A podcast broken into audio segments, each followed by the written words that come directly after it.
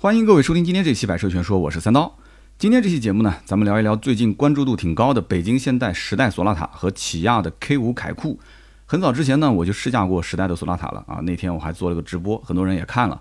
当时呢，我就说啊，要等到 K5 凯酷上市之后，再拿来做一个对比，然后呢，做一期节目。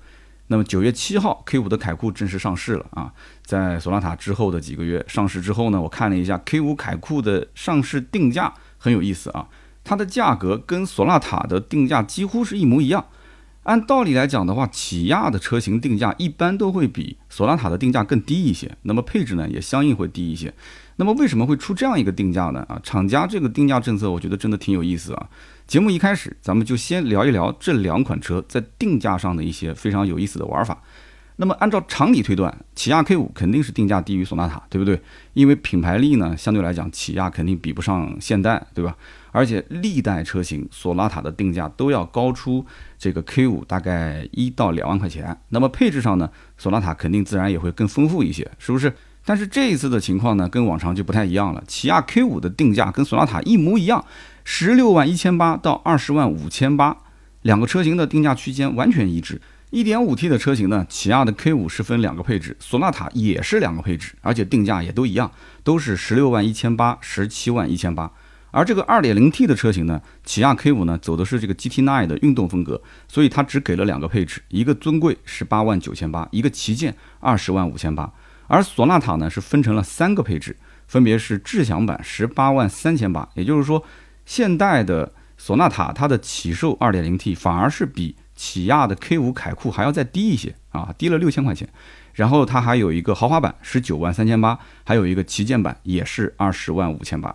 那么了解过起亚 K5 和索纳塔这两款车的人，肯定都知道，这两个车型啊，骨子里面都是一样的，对吧？同平台、同动力，车内的空间几乎也是没有差别。那么它这两个车唯一的差别就是造型不同，配置不同，对吧？那么之前的起亚 K5 走的是运动路线，大家了解过之前产品肯定都知道。那么运动路线肯定是更吸引一些年轻的消费者。那么索纳塔的定位呢，相对来讲是偏沉稳一些啊，你也可以说是偏家用一些，对吧？那么宜家宜商，那么有些中青年就比较喜欢啊，平时出去接接客户啊，或者说是在家里面带个步啊，都合适。但是呢，现如今的时代索纳塔的造型，它明显也是走运动时尚风格。那么起亚 K5 反过来看。反而好像造型上就更加沉稳了一些，所以这就让我有些看不懂了。就两台车子的这种定位啊，好像就有一点差别。那么我更看不懂还是这个定价啊！我当时看到 K 五的这个定价和索纳塔一模一样的时候，我就赶紧去找了一下配置。我在想，那 K 五既然定价跟索纳塔一样，那配置肯定要比索纳塔更丰富一些了。可是我之前去试时代索纳塔的时候，我感觉配置已经很全了，你知道吗？所以呢，我就看了一下 1.5T 两个版本，结果发现。索纳塔跟 K 五的这个定价是一样，但是配置拉出来，K 五反而比索纳塔的这个配置还要低一些，哎，这就奇怪了，对不对？如果从品牌力上来讲的话，起亚跟现代，那基本上大家肯定是二选一选现代，对吧？那么从配置上来讲，如果说北京现代的索纳塔又比起亚 K 五要高，那我为什么还要买 K 五呢？对不对？这我就看不懂了。这两个车型基本上去冲着它买的消费者大多都是要性价比。那么既然要性价比的话，把配置单拉出来一看，这个是最常规的操作了。K5 凯酷如果比索纳塔配置还低，那这个它到底玩的是什么套路呢？哎，我们接着往下聊啊。我们可以先把 K5 的这个 1.5T 最低配啊，十六万一千八拉出来，然后跟索纳塔的最低配 1.5T 的版本进行一个对比。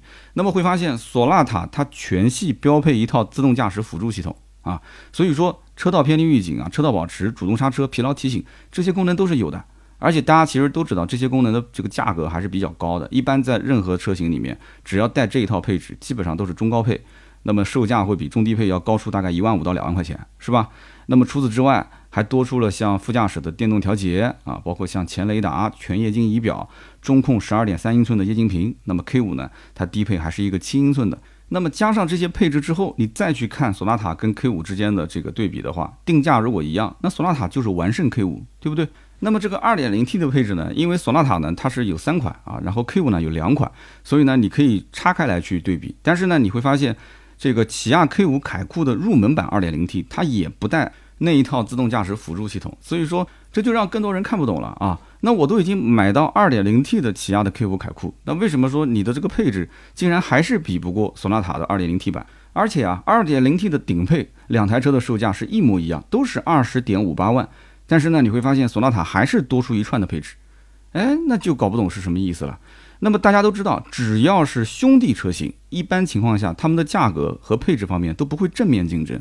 比方说像帕萨特和迈腾，URV 和冠道，卡罗拉和雷凌等等等等啊。那么他们在定价的时候，一般都会错开；发售这个配置的时候呢，也都会是一个互补的关系啊。也就是呃，我们家呢多一点，比方说什么 LED 大灯啊，车身上的一些座椅加热啊。然后多一些这些配置，但是那一家呢，相对来讲价格调低一些，这一家呢调高一些，大概都是这样的一个互补关系。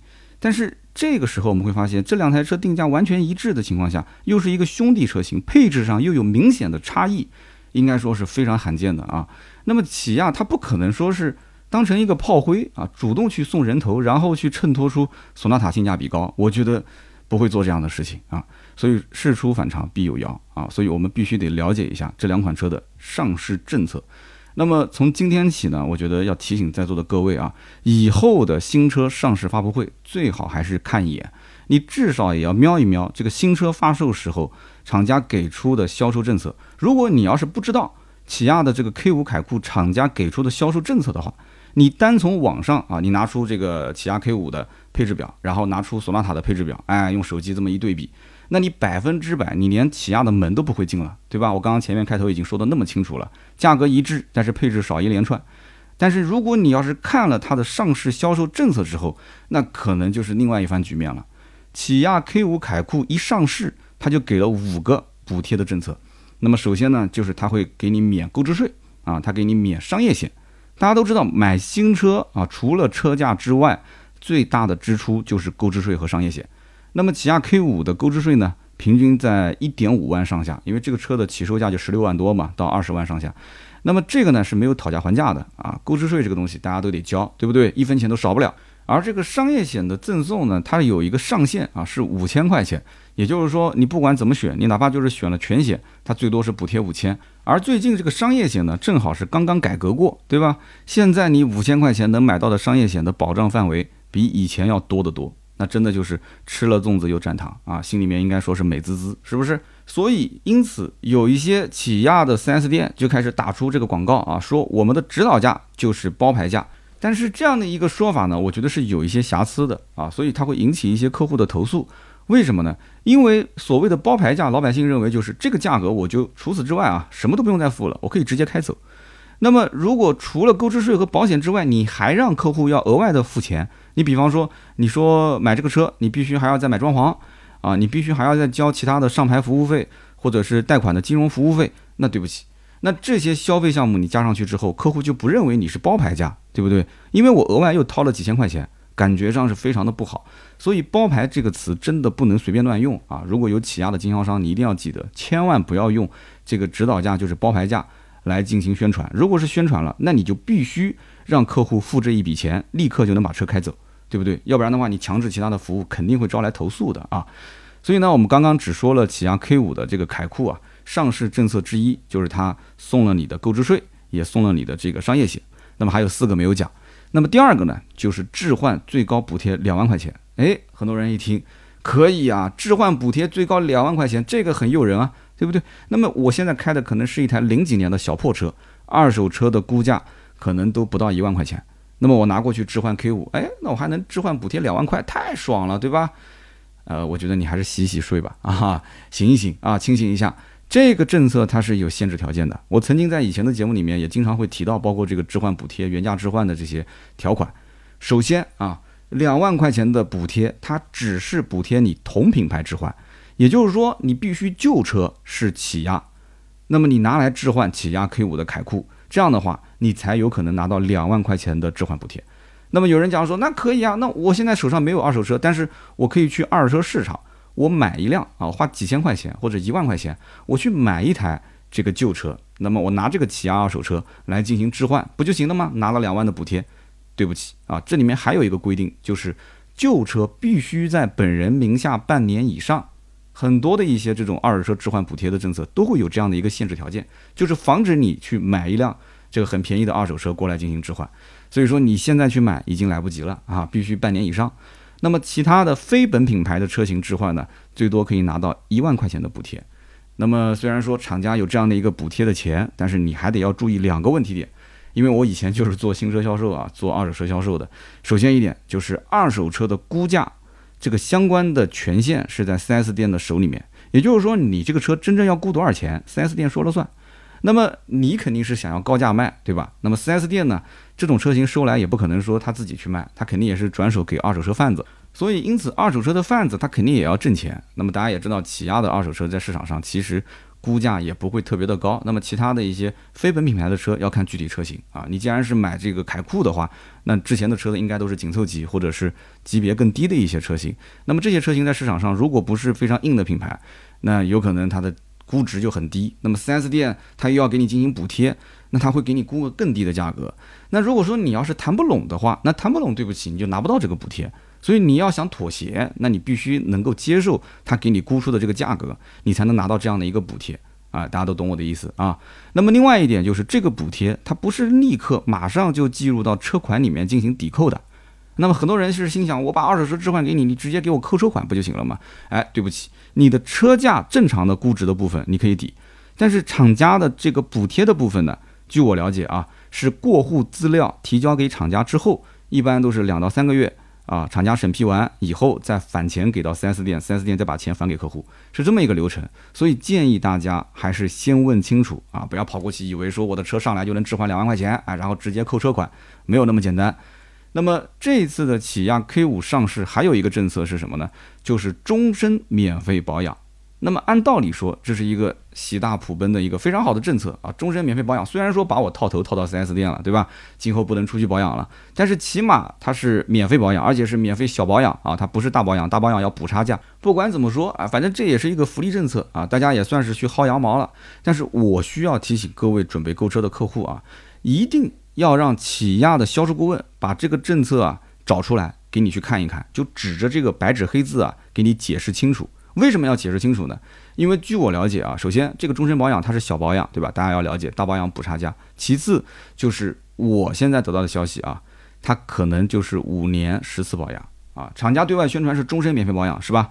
但是我现在得到内部的消息是啊，这个政策是五年十次保养。那么有人讲说那不对啊，五年十次保养不是终身保养啊。所以我也不知道具体是什么情况，因为我现在得到是这个消息，大家可以去证实一下啊。如果不是这样的话，那当然是最好的，对吧？但是我得到的消息应该不会错啊。如果是五年十次保养的话，这件事情你就一定要问清楚销售，你能接受你就买，你要是不能接受，你就要较真。你说你不是终身免费保养吗？我这个车子至少要开十年，对不对？那我以后的保养怎么办呢？那你就要让他拿出相关的官方的这个文件给你解释清楚啊，就防止今后会有扯皮。那么接下来就是重头戏了啊！大家是不是很关心这个车子？如果是贷款，它不是有个免息政策嘛，对吧？五年零利息，哇，听起来很诱人。五年免息啊，什么概念？且不说是不是所有的人都能做五年，因为这个五年免息啊，它其实对于你的信用啊也会有一定的要求。那么除此之外，现在很多年轻人啊，他买车手头都不是很宽裕，所以肯定是希望首付越低越好。那么利息当然就是能免则免嘛。啊，那么起亚 K 五的免息政策最长是五年零利息，对不对？而且他说至高就是最多可以免息八千块钱，但是这个免你多少钱的利息你不用管，为什么呢？因为厂家他会下发非常详细的试算表，就他表格里面会给你把每一年需要这个免多少钱，然后可以贷款贷多少钱，分多少期，算得清清楚楚。那么我手里面呢，啊，正巧是有那么一份啊，厂家的这个起亚的这个试算表，我就简单的捡重点来跟大家分析一下啊。首先一个呢，就是这个免息方案，它是分为置换用户和非置换用户。那大家都可能理解了啊。你如果有二手车置换，你就置换用户；如果你没有二手车置换，你就是非置换用户。那么置换用户的免息额度，相当于是非置换用户的一半。大家听清楚了啊！置换用户的免息额度相当于非置换用户的一半。我继续往下解释，你就知道是怎么回事了。那么有一些品牌呢，其实它的免息政策。和二手车置换补贴政策是不共享的，也就是说，你选择其中一个，你另外一个你就不能享受了。那这一点来讲的话，其实起亚还算是厚道，它只是没有放在台面上讲，说，哎呀，你要如果选择二手车置换的补贴，那我的贴息政策、免息政策，我只能给你享受一半，他没说。但是你真的要是去买的时候，你就得要问清楚了。那么这个免息政策呢，它从一年到五年啊，分五个不同的方案，每个方案呢，它会有一个免息的定额那。什么叫做免息定额呢？你就可以理解成在不同的年份下，你所能贷到的钱是逐年减少的。为什么呢？因为它是免息，你占用它的资金年份越长，它的资金成本越高嘛，所以它就只能把你所能贷出来的钱金额相应的减少。啊，比方说第一年可以贷到十几万，那么第二年只能贷到八万多，第三年就更少，第四年更少。那么具体少到什么程度呢？我给大家举个例子啊，你比方说你选择两年的免息啊，而且你是一个置换的用户，就是有二手车置换的用户，那你的免息定额是四万四千元，也就是说你只能贷到四万四千元。那么如果说你是一个非置换的用户，你贷款两年的话，那你的免息定额是八万八千元。也就是说，你可以贷款贷到八万八千元。那么有人肯定要问了，说那不够啊，对不对？这车子就是十大几万呢，我就是交个首付，我最起码还要贷到大概十来万呢。那对不起，你多出来的部分就是正常的贷款啊，你按照银行的正常利息来算。那么如果说你想贷的年份再多一点，它不是有个五年的这个免息嘛？好，那么五年的免息能贷多少钱呢？帮大家算一下啊，五年的免息，置换的用户可以贷到一万六千元。非置换的用户可以贷到三万两千元，那么也就是说，你免息的年限越长，你的贷款的额度就越低。所以这一点大家一定要清楚啊！你不要说跑过去五年免息，哎，我就冲着我百分之三十的首付，然后剩下来的钱厂家都给你免息免掉了，没有这种好事啊！所以你一定要知道，有人讲那那我就选择一年免息，那你要算啊，你一年免息，你每个月要还多少钱？你免息的周期肯定是越长，你每个月的还贷的这个额度肯定是越少，你压力就会小很多。所以呢，这一点呢，也是给大家做一个提醒啊，因为现在贷款的用户比较多。那么下面还有一个政策是什么呢？就是一个月内可以原价换购啊，一年之内可以九折换购。大家听清楚了，不是一个月内可以回购啊，这个字一定要看清楚，是换购，不是回购。回购呢，就是可以把你的车收回来，你也不用再买他的车。但是换购，对不起，是收了你的车，你必须要再开一辆新车走，你必须买一台新车。一个月内是原价，一年之内是九折，听起来是非常保值的，对不对？开玩笑，我开了一个月，我原价就卖掉了，最多就是亏个购置税啊，亏个保险的钱，那我毕竟爽了一个月嘛，对吧？那么我开了一年九折，我的天哪！那起亚这个车放到二手车市场上，怎么说一年也不可能说按九折来卖，那我是最划算了啊！我九折卖掉，第二年还能开新车，这个政策看起来确实是挺猛的。如果你真的要去置换的话，那厂家应该讲，他可能是相应的对于这种置换啊，给经销商是要做补贴的。但是实际要是运作起来的话，应该说这里面也有很多的玩法。有人说，哎，那这有什么玩法呢？那这不就是厂家补贴的政策吗？好，那我就给你算一算啊。那么就比如说一年之内按照九折去换购啊，它怎么换购呢？怎么算九折呢？那其实就是用你之前的发票金额来算。那么现在第一批去买起亚 K 五的这个尝鲜的用户，肯定都是原价，对不对？原价的话，发票金额到时候一年之后直接乘以零点九，就折算出你可以换购的这个抵用的车款啊，很划算，是不是？那么一年之后，新车的优惠是不是可能都不止九折了？你想一想，哎，那么那个时候你拿一台你已经开了一年的旧车，你去换，有人讲，那我就再换一辆这个新 K 五，不是很爽吗？理论上来讲啊，的确是很爽啊，开了一年旧车换新车，但是实际上来讲，它也会有很多的限制条件。那你比方说，对于换购，它肯定是要求你置换更高售价的车型。那你如果以前买的起亚 K 五的 1.5T 低配，那你现在要换一个 2.0T 的顶配，那没有毛病啊，对不对？你再贴几万块钱可以的。那有人可能要讲了，一年之后起亚 K 五难道没有优惠吗？哎，有可能，甚至一年之后的优惠啊，它都不止九折，对不对？它甚至新车优惠可能都是二十个点左右。好，那到了那个时候，你现在收购的价格比它实际的新车销售的价格还要高。难道说经销商还要退钱给你吗？我从来没有听说过换购的这个政策还能退钱给客户啊，从来没听说过，不可能的事情。那么售价比 K 五更高的车型，除了低配换高配以外，那么你想想看，起亚的家族里面还有什么车能比 K 五的价格更高的？那么也就是 KX 五的高配啊，或者是 KX 七这种车型。那么其他没有什么可选的了啊，还有一些新能源车，对吧？新能源车的价格相对来讲也比较高，那你是不是愿意换这些车呢？所以这个换购的前提，你一定要记清楚。你拿二手车去换是九折给你进行啊回购了，但是你换来的新车，一个是选择的余地比较小，第二个呢，就是它新车绝对不可能按照市场的折扣后的价格给你进行置换。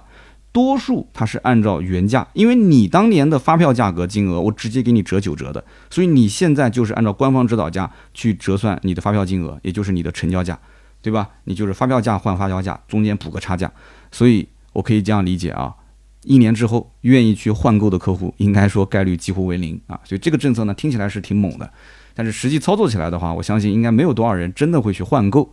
那么还有一个政策呢，就是定金翻倍啊！这个定金翻倍的政策应该说是实打实的一个让利了啊！一百抵五百，一千抵三千，五千抵一万。那我相信只要是想买车的人，那肯定是选择最多的那一档了，因为你定金给的多嘛，他抵的也多嘛，反正也是要买的，是不是？那么据说呢是全国限量五千名啊，但是这种套路大家也都知道的，这个具体哪个是第五千个人谁都不知道。所以呢，只要你愿意现在去订车，基本上都能拿到这样的一个政策，相当于变相优惠嘛。那么最后呢，我要说一个非常靠谱的政策，这个政策是真靠谱啊，那就是整车的保修政策啊是可以三选一的，三年十五万公里、五年十万公里和七年七万公里，我觉得这个政策非常合理。其实，在国外很多的一些地方都有这样的相应的政策，买新车你可以选择三种或者是更多的不同的保修政策。为什么我觉得合理呢？因为市面上现在大多数的车的保修期它都是固定的，一般都是三年十万公里，对吧？哪个先到，那就按照哪个先结束。你比方说，那很多用户的使用情况不同啊。那有的人他每一年跑的公里数特别多，他可能是在一个城市里面打工，但是在另外一个城市呢，呃，有自己的父母、老婆、孩子啊，甚至有自己的业务，所以他经常两头跑。那么这一类客户一年跑个五万公里，那他两年就过质保期了，因为他公里数先到了。还有一种人，就像我这样的，我一年都开不到一万公里。我开了三年都没开到三万公里，那我的保修期也过了，因为时间到了。所以起亚给的这一套保修方案，哎呀，我觉得真的是非常有用啊！我肯定是毫不犹豫的，我选择那个七年七万公里，对不对？哎，那你说当年如果奔驰有这样的三选一的政策，那我肯定是选七年七万公里啊。那我那个一五年买的小 C，我到今年都没过质保，那我的那个避震器现在漏油，那我是不是就可以免费更换了？哈哈，那不又省了五千块钱吗？有人讲说你又说这个事情，你抖音里面说了好几遍了。哎，我就要说，因为我不爽，你知道吗？我很不爽。那么前面我们说过啊，起亚 K 五凯酷跟这个索纳塔的定价是一模一样的。那么配置上呢，又很明显，这个起亚的 K5 凯酷要比索纳塔时代啊要低很多。那么听了刚刚我非常详细的讲解了这一遍厂家的销售政策，是不是我们的听友就恍然大悟了？哦，原来起亚的厂家是留了这么一手，把价格。跟索纳塔时代拉平啊，配置呢仍然还是保持比较低的配置，但是呢用各种补贴来笼络人心。那么这种做法到底图个啥呢？其实是有风险的，因为有的人看到价格、看到配置之后，他就不去起亚店里面去看了，他在网上他查不到厂家的相应的销售政策，对不对？你去汽车之家上面看，有的人就看个报价，有的人也不去点里面的相关的新闻，他更不可能去官网去查它的相关的这种政策。那么连店里面都不去，就在网上就把你给删掉了，这个风险是非常大。他图什么呢？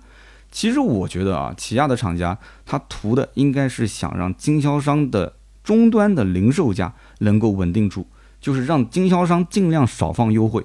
他只有少放优惠，他才能多去赚钱。厂家呢，其实想的也挺好，他就是在发售的时候多给一些补贴政策啊，直接把钱补到客户的手里面。这样的话，你终端的零售价不就不用再放太多的这个优惠了吗？啊，经销商挣到钱，那不也是这个大家都皆大欢喜啊？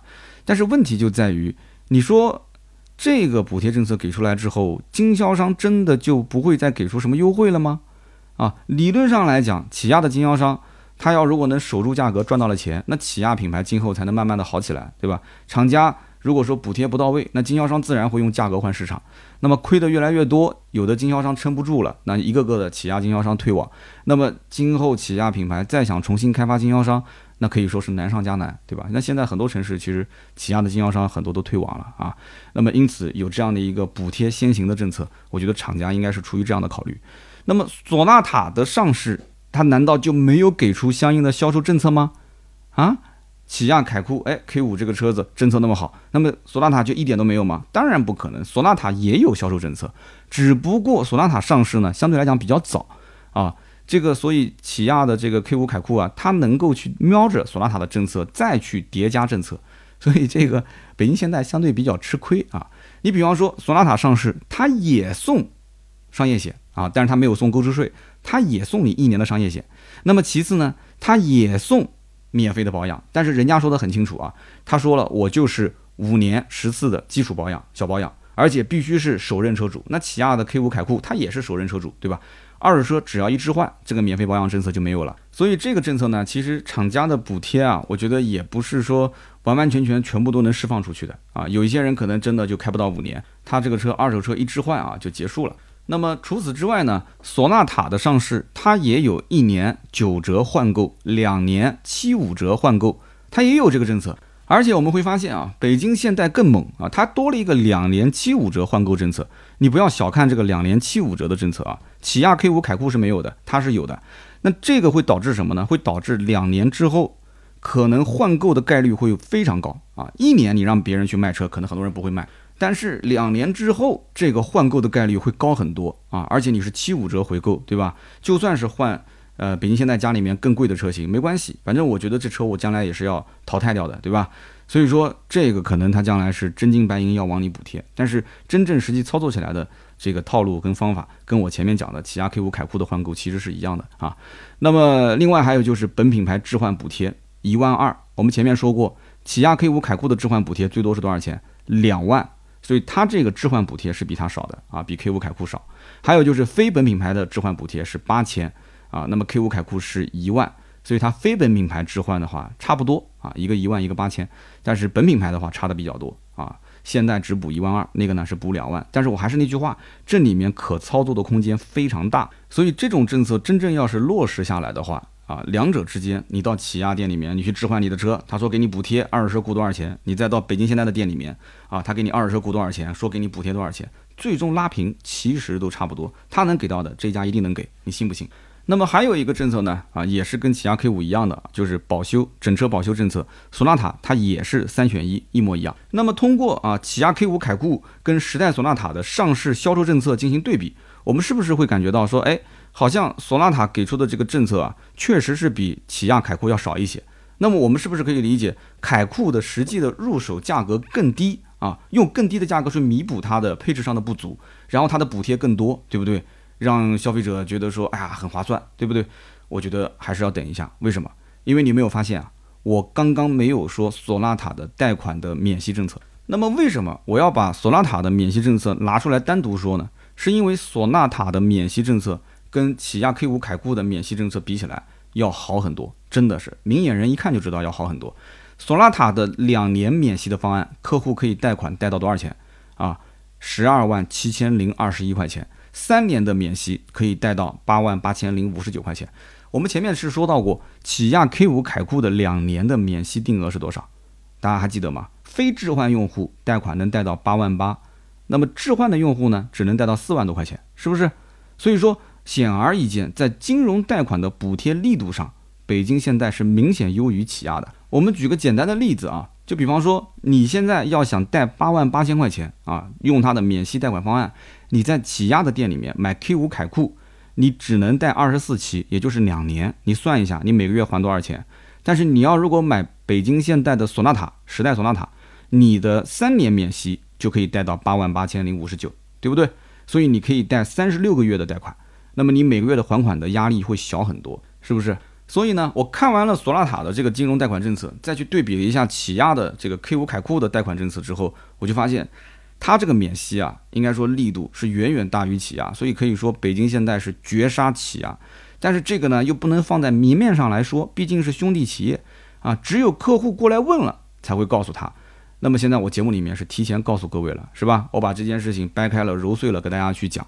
那么大家如果是看网络上的宣传，那么起亚其实时代索纳塔它的宣传是三年零利息，但是我其实偷偷的告诉你啊，我跟你说一句悄悄话啊，据我所知，北京现代也能做五年免息，你不信你去问北京现代的销售啊，时代索纳塔五年免息，你问他能不能做，而且他五年免息所能贷出来的金额，甚至比起亚 K 五凯酷五年免息还要多，只不过顾及起亚的面子，没有对外再进行宣传而已，因为它上市比较早。他一开始给的就是三年零利息，但是看到起亚 K 五凯酷，他开始做五年零利息了，那北京现在不跟进嘛，对不对？你不信呢？你可以去问一问北京现代的销售啊，你也不要问我为什么知道的，因为我手上有大家看不到的资料。那么我们知道有一句很调侃的话啊，叫做“屌丝有三宝”，索八 K 五迈锐宝。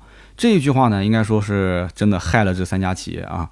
那么这里面其中有两款车型是韩系车。那么当年这句话为什么被广为流传呢？就是因为这句话非常生动地表达出了当时这三款车的一个现实状态。简单的讲，就是预算只能够得上 A 加级车的一些用户啊，因为呢这个优惠幅度很大啊，因为呢就是图着它的性价比啊，相对比较便宜，所以就上了 B 级车啊。这三款 B 级车，索八 K 五迈锐宝。所以因此大家就说了，屌丝有三宝，索八 K 五迈锐宝。当年索八最便宜的时候才卖十四万多，K 五也就十三万多，迈锐宝甚至十三万都不到。而同样是 B 级车的帕萨特啊、迈腾、雅阁、凯美瑞，在那个年代哪个不是二十万开外的售价，对不对？那么转眼过去这么多年了啊，韩系车在 B 级合资车的这个领域啊，还是在苦苦挣扎。那可以讲现在这两款车，对吧？K 五凯酷、索纳塔时代，那是掏着心窝子拿出来自家的黑科技啊，像什么 iGMP 的新平台、CVVD 的 1.5T 发动机，还有这个 8AT 的变速箱，这个变速箱还是从韩国进口的。然后包括还有像索纳塔啊，全系标配 L2 级别的自动驾驶，车内还有大屏，然后按键换挡全都给你配齐了，车身长度还针对中国市场进行了优化。就这样，如果说这车还是销量不能大涨的话，那绝对不是产品力的问题了。这就是品牌力的问题。那么，就我个人认为啊，在 B 级车的市场里面，如果说一个品牌的车型它挤不进一线的阵营的话，那么这个车型它的定价就会远远低于它的实际价值。你大家想一想，是不是这样的啊？那么哪些是属于一线阵营呢？哪些品牌力相对比较强呢？其实我们可以发现，B 级车合资市场的第一阵营就是帕萨特、迈腾、雅阁、凯美瑞。你也不要喷我，你说什么开帕萨特要戴头盔？你去看看现在的销量。就算优惠幅度有个三万来块钱，其实三万多也不算多。你跟那个什么迈锐宝 XL 比起来的话，三万多算什么，对吧？跟君威、君越比，这三万多算什么？帕萨特、迈腾还是第一阵营，雅阁、凯美瑞就更不用说了，优惠又少，销量还大。那么其他的一些车型，其实就是看着他们四个车啊凑成一桌在那边玩儿。其他车子只能是在旁边看边糊啊。那么到目前为止呢，其实合资品牌的 B 级车还没有受到咱们的国产品牌的竞争啊。当年的吉利博瑞还不错，稍微有那么点意思了啊，有那味儿了。但是后来后劲不足啊，产品的更新换代相对比较慢，没有给竞争对手产生什么实质性的威胁，销量呢下滑也比较严重。不过合资 B 级车里面也有那种啊敢于突破自我，然后以价换量的主，就比方说我刚刚前面讲的雪佛兰的迈锐宝 XL，那这个车子你想一想。索纳塔和 K 五凯酷，它的定价跟迈锐宝 XL 其实是很接近的。它们三款车之间其实必然是竞争对手的关系，对吧？但是迈锐宝 XL 这个车动辄是多少钱？四五万的优惠啊！那么你就算比起索纳塔和 K 五，你说配置低一点，内饰稍微老气一点，但是你看在价格便宜的份上，对吧？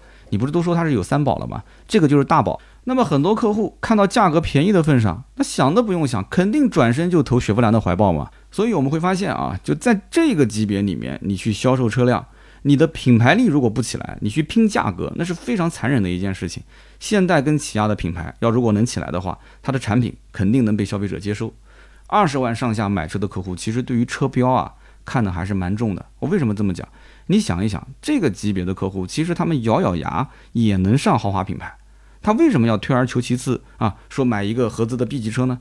一方面他是要更大的空间、更好的配置，对吧？另外一方面，其实他是想让别人知道，我虽然开的不是豪华品牌啊，我是一个合资的 B 级车，但是呢，我开这个车出门，哎，我给别人看见了之后呢，他会认为我的实力其实并不比那些开豪华品牌的入门级的车要差，甚至比他们还要再强一些。哎，你有没有本事？你能把你自己家的 B 级车，你能打造出这样的一种调性？你能打造出来的话，我觉得那你这个牌子啊，你你哪怕配置再低一点，我觉得都没关系，肯定有人认。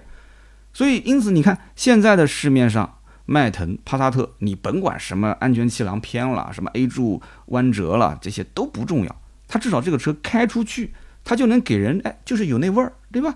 凯美瑞、雅阁也有那味儿，亚洲龙也有那味儿。就有那么点意思，大家就愿意买单；没有这么点意思啊，那就麻烦了。所以说，索纳塔、起亚 K 五好像就差那么一点意思啊，这点意思你肯定懂我是什么意思啊。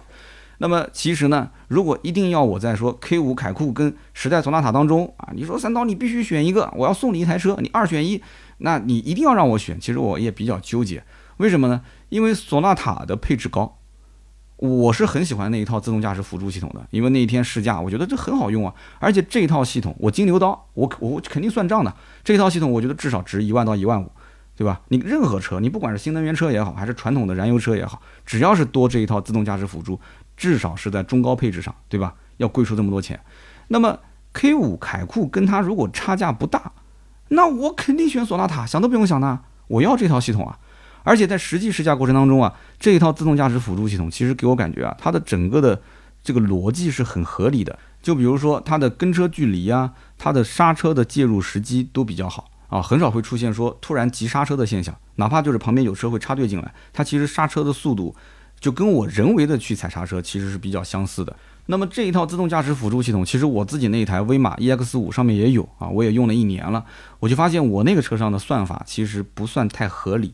啊，使用起来的话，感受就没有像这个车上的这个自动驾驶的感受那么好。所以因此呢，我也是希望这个威马如果能听到我的声音，能不能回去再优化一下自己的算法啊，多开一开其他的一些品牌的车型，然后呢，做一个 OTA 的升级啊，那可能会更好一些。哈。那么另外一点呢，就是索纳塔的这个销售方案，它的补贴力度，它是比不过起亚 K 五那么大，对不对？那么我刚前面也解释了，虽然中间也有很多的一些套路啊。但是我选择索纳塔的概率还是会很高，因为我真的要买的时候，我没有心思去算那些补贴。我觉得说这个车，哎，这些功能合适，然后呢，这个整体来讲的话，品牌也合适，我觉得差不多二选一，那我就选它了。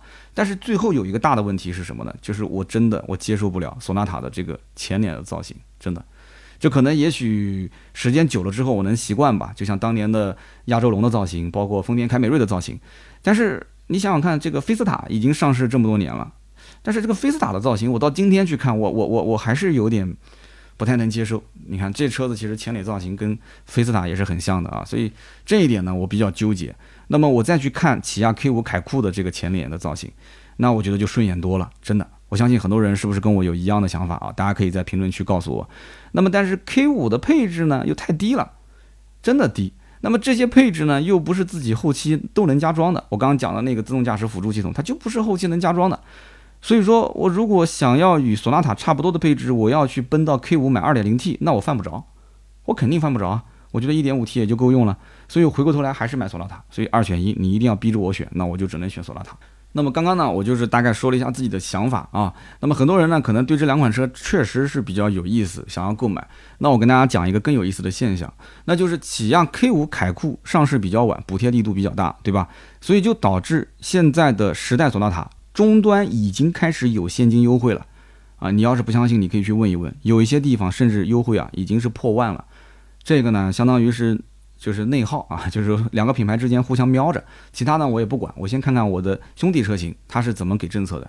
所以索纳塔的优惠一旦要是放出来，今后可能就收不住了啊！今后一带起来之后，一万、一万五、两万、两万五，那么 K 五今后的优惠是不是要跟进呢？虽然说厂家有那么多的补贴政策，我推测是要跟进啊。那么一旦要是跟进的话，索纳塔的优惠今后我估计它能稳定在两万五到三万上下。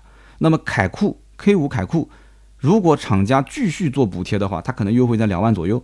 但是如果厂家的这个补贴政策往回收一点啊，就比方说到期了，这个不给了，那个也不给了，或者是啊保养的这个次数再少一点啊，这个其他的这个政策再少补贴一点，那对不起，那终端经销商的优惠幅度甚至可能会超过呃时代的索纳塔。所以这两款车它都是要跑量的。如果要跑量，它就一定要用价格去换市场，这个肯定是跑不掉的。那么用价格换市场的话，这里还有个问题就是市场占有率。北京现代包括起亚肯定都不愿意让自己家里面可能五六万的十来万的这些车啊满大街跑，他肯定是希望这个索纳塔跟 K 五凯酷这些车满大街跑啊，这是提升韩系车品牌形象的一个非常好的时机。如果说错过这个窗口期的话，那就不知道下一次等到猴年马月了。所以这一次的机会他肯定是要抓住的，所以大家也可以去观望一下后期的整个的价格走势，你看我预测的准不准啊？那么好，以上呢就是本期节目的所有的内容，感谢大家的收听和陪伴。关于起亚的 K 五凯酷跟时代的索纳塔，我其实试驾下来感觉还是不错的啊。一点五 T 的动力日常代步肯定是够用了，但是呢，好像这个油耗啊，并没有传说中那么的理想啊。1.5T 我上次跑完之后看油耗也差不多在十个多。除此之外呢，可能有些人会担心啊，海外为什么用 1.6T 发动机，国内用 1.5T 的发动机？这个呢，跟大家解释一下，没有办法啊，这是国内的相关法律法规的限制。如果说要给你硬上 1.6T 发动机的话，那可能费用就不是这样了。所以说，大家不要认为这是一个中国特供发动机啊，产品力还是那句话，肯定是没有问题的。不管是 K5 凯酷还是索纳塔时代，没有问题。那么剩下来的就是消费者的心态问题。如果大家真的觉得说，哎，买一台 A 加级的轿车，我可能都要花到十五万以上了。那我不如直接买一辆合资的 B 级车。那么看了一圈，发现我手头的预算啊，相对来讲能够够得到的就是韩系的 B 级车，包括我刚刚讲的像迈锐宝 XL 这种车型。那么既然买了这个车，我的配置、空间、动力、舒适度我全提升了。那么有这样心态的人，那肯定是能接受索十、凯酷、迈锐宝 XL。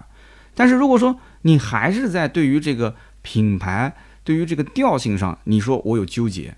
那对不起，那你还是老老实实买自己喜欢的品牌吧，啊，买自己喜欢的车型。面子这件事情呢，当然也是挺重要的，对吧？那你偏要觉得说开这个车，对吧？没有开另外其他的那种紧凑级 A 级车，可能牌子更硬的，没有那个说有面子，我也说不过你，对吧？但是这年头其实啊，特别要面子的人，一般都是面子不够大的人。那么大家可以去品一品啊，细品这句话。那么也欢迎各位在我们的节目下方呢留言互动，可以去聊一聊你对于合资 B 级车的一些看法。就像我节目里面提到的啊，买一台合资 B 级车还是买一台入门级的豪华品牌？那么这两种车开出去之后，大家是怎么样的一个看法呢？我们呢也会在每一期节目的下方留言区抽取三位，赠送价值一百六十八元的芥末绿燃油添加剂一瓶。那么下面呢是关于上面两期节目的互动，为什么说是两期呢？因为上面的一期节目呢，我们是聊的大狗，对吧？大狗这一期节目，还有一期呢，是我们有一个特约，就是人保的特约。我看到大家的留言互动啊，也是非常的积极。那么我们先抽一下人保的特约节目啊，呃，奖品是三个小米的手环啊。我们小米手环是价值两百块钱啊，我相信很多人也不是冲着这个来的，但是呢，是我的一份心意啊。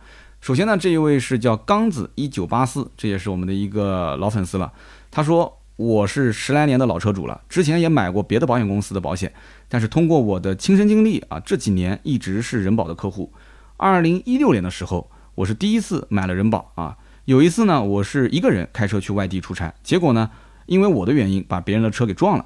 那么我一个人在外地呢，人生地不熟，我很着急啊，我就打了人保的这个服务电话，没想到保险公司十分钟就来了人到现场，然后处理结果呢，对面的那个大哥也很满意。通过这件事情呢。啊，这几年我就一直买人保的车险。那么今年呢，我想换一辆好一点的车子，我应该还会买人保啊。九五五幺八救我，我要发。这个我跟你讲，刚子，要不是我知道你是我们的这个老听友啊，我都觉得你是人保安排过来是这个留言的水军啊。但是讲了自己的切身经历，我觉得非常不错。下面一位听友叫做 Zero Z E R O，他说：三刀啊，节目我是每期都听。上一周呢，我是刚刚处理了一个事故啊。那么用的是一个小保险公司，真心是靠不住啊！赔付只要是过万了，就各种推脱啊，说什么这个凹痕不合理啊，不合逻辑啊，不让去 4S 店修啊，啊，或者说只修不换啊，说弄得我头都大了。所以呢，我和朋友聊了这件事情啊，今年呢，我也是想还是直接换人保吧。那么结果三刀，哎，这期节目就出来了，说人保必须安排上，哈哈，那就说明这个节目还是有作用的。下面一位听友叫做听友四四五零三七七零。他说：“三刀，我从来没有留过言。我是一个滴滴司机。我每一天开车的时候呢，我就喜欢听你的节目。每一次呢，我都想这个乘客下车啊，我就去留言了。结果每一次乘客下车之后，我都忘了留言。他可能下面又来了一个乘客啊。他说我今天的留言呢，是因为最近生意真的不是很好啊，有很多的时间呢，我都是在那个地方等单子。正好呢，我的车子十月份就到期了。这两天我正在纠结到底买哪个保险公司。